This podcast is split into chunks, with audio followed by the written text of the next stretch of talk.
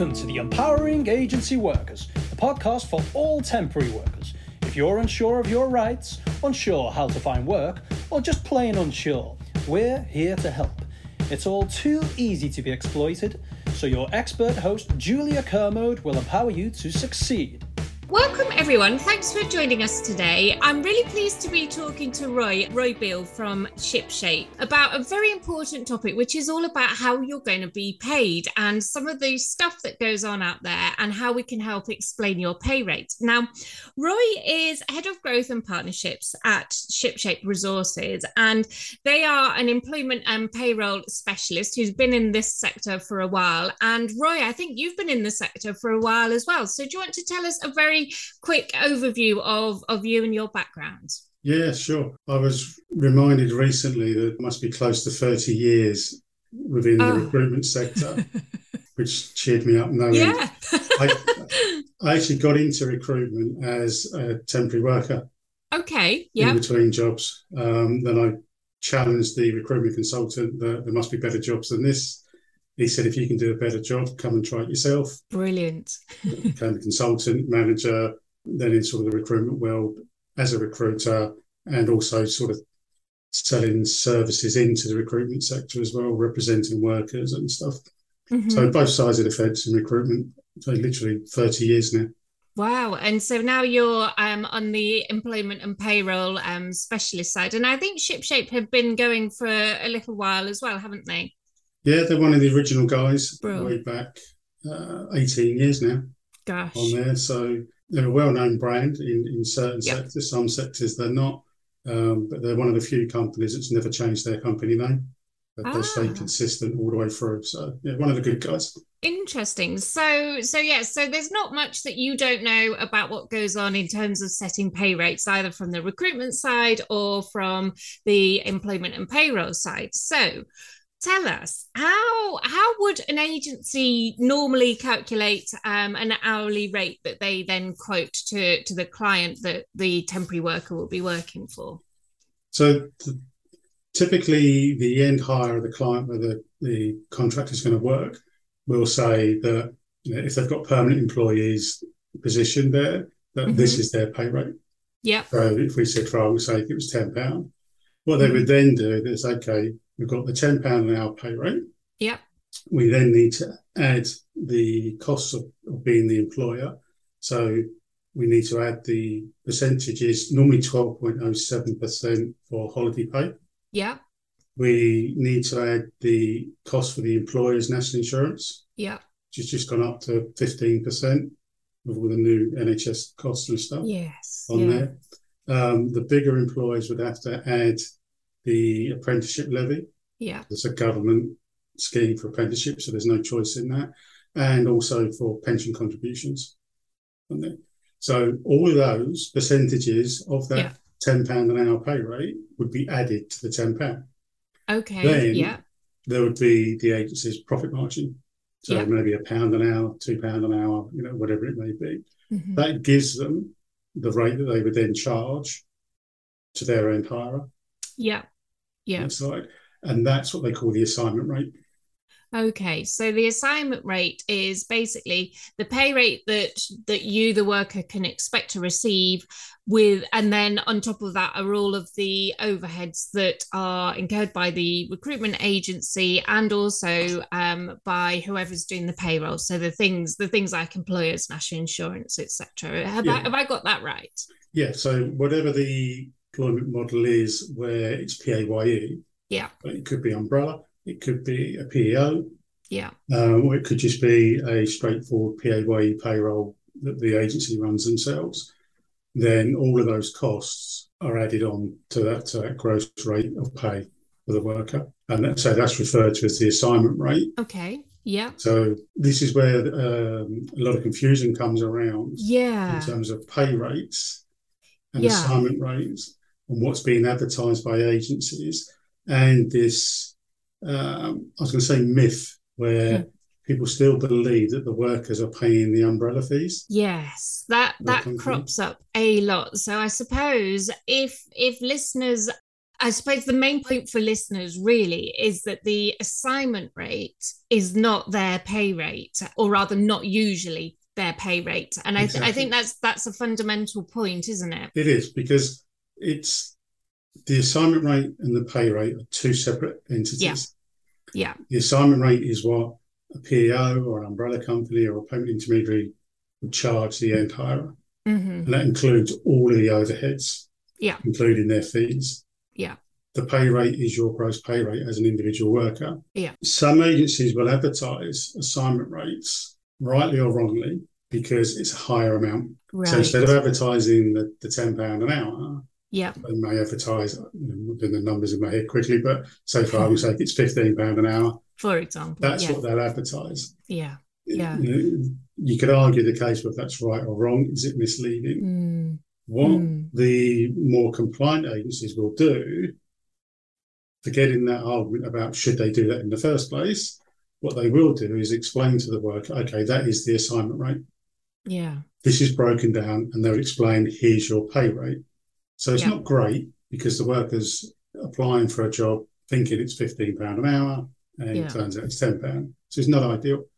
Yeah. The, the reasons that they're doing this is the compliant agency is the same as compliant payroll intermediaries and compliant businesses in any sector, is they're trying to stay afloat. They're not trying to compete with the non-compliant companies. Mm. And the non-compliant companies, or those that aren't, you know, as, as, as good as they should be, they advertise the assignment rates. Mm-hmm. So if the compliant company didn't advertise, you know, you've got two job adverts for the same role. One's fifteen pound an hour, one's ten pound an hour.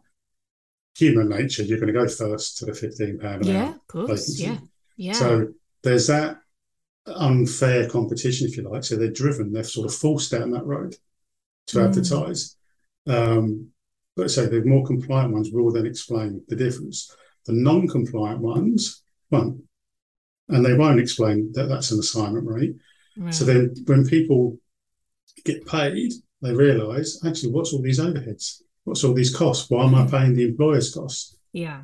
Now, technically, they're not, but because it's not been explained to them beforehand, and if it's not being demonstrated, so there's various bits of information that they should get, and you know, example pay slips and everything else, Mm-hmm. Mm-hmm. um, and guides explaining it from the agency, from the payroll intermediary. The non-compliant side of the sector doesn't provide that information because they want you to think, I'm going to get my £15 an hour. Thank you very much. I've registered. Off I go to work. Yeah, it's a bit silly in a way because that's just storing up future trouble for them to then spend time unpicking and and explaining. But I mean, I going slightly off topic already, unfortunately.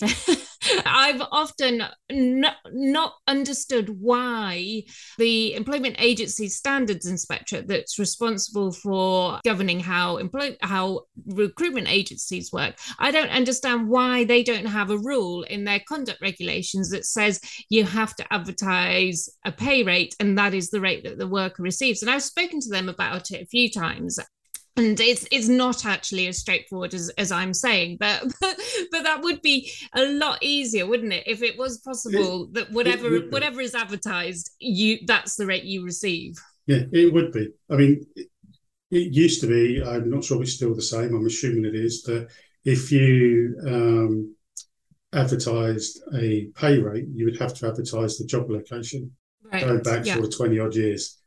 You know, there were certain rules around how you place the job advert and the information. So I'm pretty sure it was a case if the pay rate was there, you had to put the location, um, and there have been some other elements there. So for me, I agree. I don't see why they can't say, you know, here's an assignment rate, here's a pay rate. Yeah. Yeah. What has happened though is that the government has tried to sort of put in some measures to make it more clearer, to spell it out to workers exactly what their pay rate is Yeah. and what the deductions are.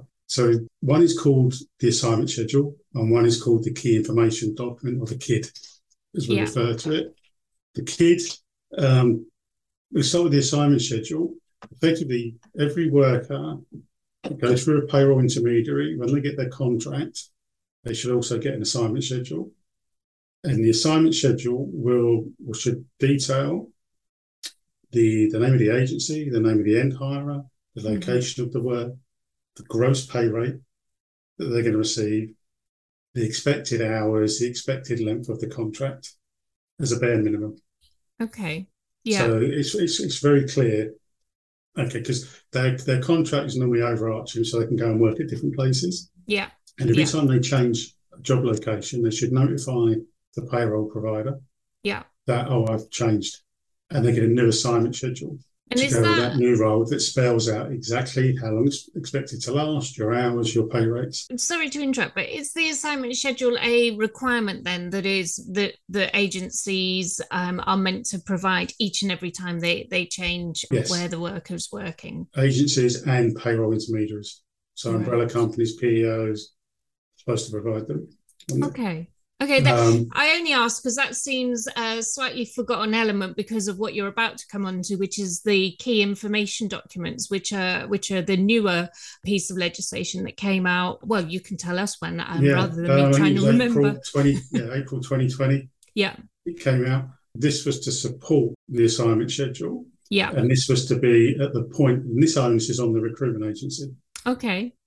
to, to provide, not the payroll intermediary, the PEO, the C umbrellas, Mhm. albeit a lot of us, we do do it as well to help the agency and to Yeah. keep the, the supply chain compliant um, and to make sure that, you know, the workers fully understand exactly how they're getting paid, what the deductions are.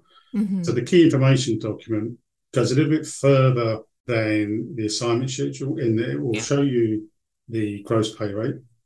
It will show you the assignment rate. It will show you the gross pay rate. It will show you, if it doesn't show you the figures that are deducted, it's all the employer's costs. Mhm. But if it, if it, if some will show you the figures based on your gross pay rate, Yeah. some, if they don't show you the figures, then what they have to do is show you how those figures are calculated. Okay. Yeah. Yeah. So there'll be a little formula in there. Some Yeah. explain them quite straightforward, some make them a little bit complicated, not because they're trying to hide anything, but just they've chosen a different way to explain it. hmm Um, it then shows you what has to be deducted legally as an employer, legally as an employee, so your tax and your NI, but the actual figures or the formulas for every deduction have to be there. And that should match your assignment schedule, it should match your contract, and it should match your payslip. So for And- a worker, you should be able to follow that gross pay line all the way through to say, yeah, what I saw in the advertisement in an ideal world, what I was told when I was interviewed, all the documentation I've got, right down to my payslip. Yep, I can see. I've got my ten pound. I've paid my national insurance. I've paid my tax, and I've accrued my holiday, or I've had my holiday paid, whatever Yeah. they choose. Yeah. So those are the two documents uh, the government's would have brought in over time to spell it out and clear it, so that they can understand there's a there's an issue there because of this how rates are being advertised and not Yeah. being explained, and it's Yeah. part of the bigger education piece because there's lots of recruitment consultants don't know the difference between an assignment rate and a pay rate, Right. Okay. believe So it or not. Yeah, I mean, I, I I do believe it actually from some of the conversations I have with when people are contacting me um, at at iWork. So so I do completely um, believe that, and I mean, I suppose that that's quite a fundamental flaw, really. I don't know if if you can really comment on how how is that even possible? How how come the the Well, recruitment think consultants don't know? Mm. if you you know going back in time when if you take the umbrella payroll because it's probably the one that's talked about the most Yeah. it's the one that's had the most changes that when it first came out there were lots of expenses that and benefits to umbrella payroll all the workers were taking home you know hundreds of pounds more per week hmm perfectly legal perfectly compliant based on all of the rules and the laws at the time Yes. Yep. And at that time, workers were charged the fees rather than the agency or the employer in the assignment rate. Okay. The worker didn't care because their bottom line, when they looked at it, was still way, way better than going Yeah. for a traditional payroll.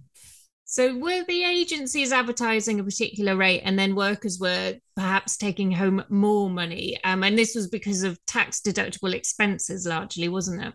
What would happen? The, the, the pay rates would be advertised Mm, the same. Then what would happen is you'd have pay illustrations comparing a PAYE pay to an umbrella pay. Yeah. They would make assumptions that if you travel so many miles, if you had so many meals, and then you would see the difference in them. Yeah. The workers didn't care about paying the fees because they were still Because they were better better off. Yeah. Yeah. 2016, it all stopped. Yeah. The rules changed, it all stopped. But the the myth, want of a better description, that workers still pay the umbrella fees still exists. And when they Mm. see a pay slip with all those costs broken down for the employer's costs, that supports that myth. I'm paying all these costs because it's not been explained to them about the assignment rates and the gross pay rates. Yeah. Also, towards the end, just prior to sort of 2016, for the last year or two before that, umbrella companies were competing with each other and coming up with all sorts of schemes to enhance even further Mm. benefits of the pay. And some of the formulas and stuff started to get quite complicated, Right. which is probably what led to recruitment agencies, the boards, you know, the, the owners of the agencies saying, actually, I don't want my consultants to work out these rates because if they get it wrong, Ah, it can okay. cause issues. Yeah. And also the end hire would have trouble understanding it. So I think they started getting into the habit of saying to their, you know, their branches, their consultants, right, this is our charge rates. We worked it all out. This is all you need to know. Ah, That's our charge rate. That's our pay rate. Over the years, consultants actually aren't working out the nitty gritty of how to charge a client because they're being told from head office. Right. Right. actually nowadays it's gone back to being nice and simple.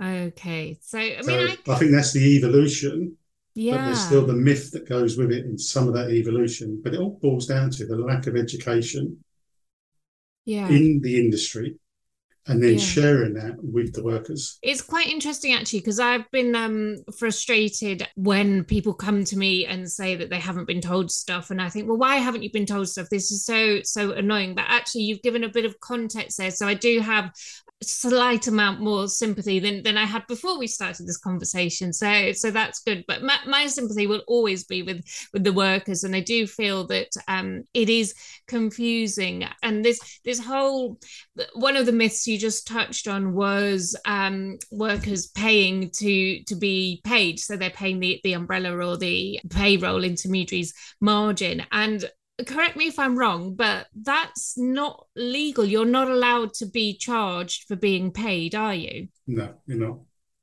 No, there's some exclusions to do with actors Okay. and um, uh, if you work in a theatre or something like that, hmm um, because they act as an agent.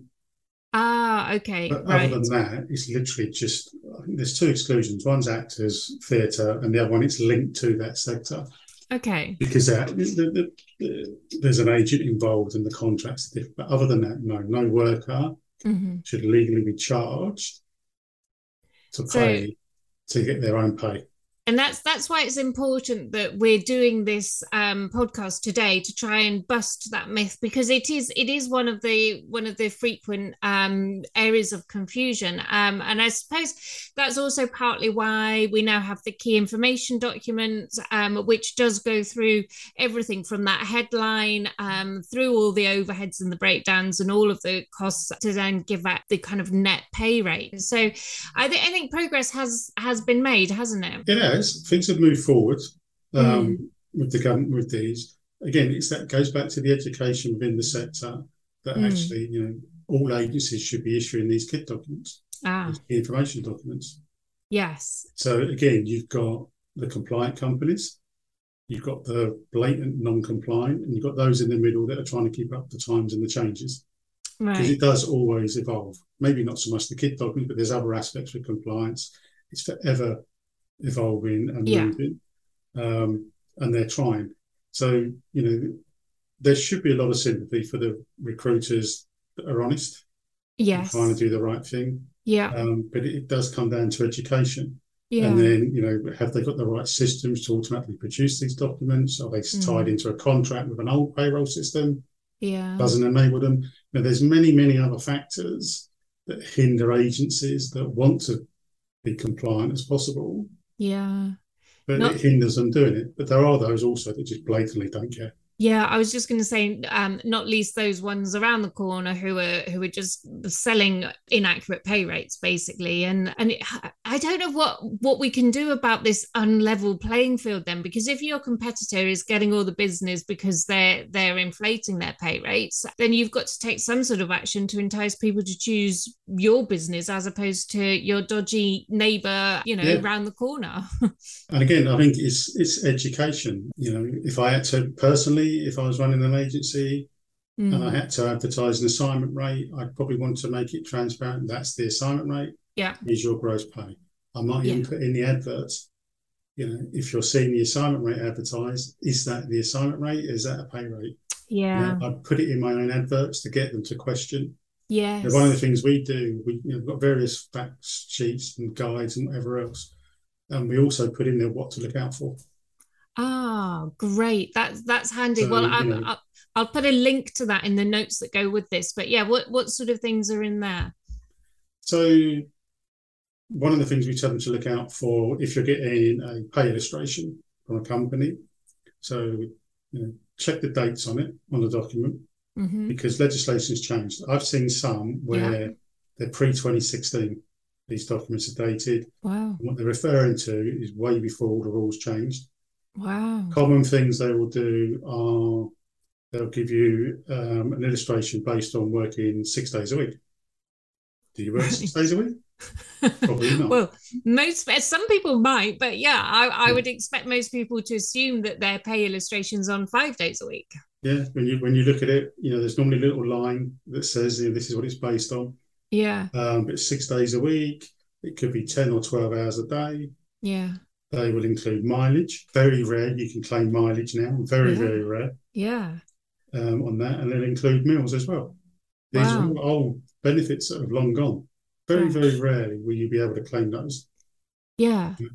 So that's what's in there. But workers, job seekers, look at their payslip illustration, go straight mm. to the net figure course of course human nature um mm. you you kind of would and i guess if if when they look at the detail and they're seeing these these kind of um red flags if you like that, that are kind of from from years gone by i guess that doesn't reflect very well on on on the provider at all does it or whether it's the agency or the umbrella or payment intermediary or, or whatever mm. because it's it's saying they haven't they haven't updated their their systems in line with the law exactly and, and as I said, it's evolving all of the time. This is one of the yeah. challenges agencies have.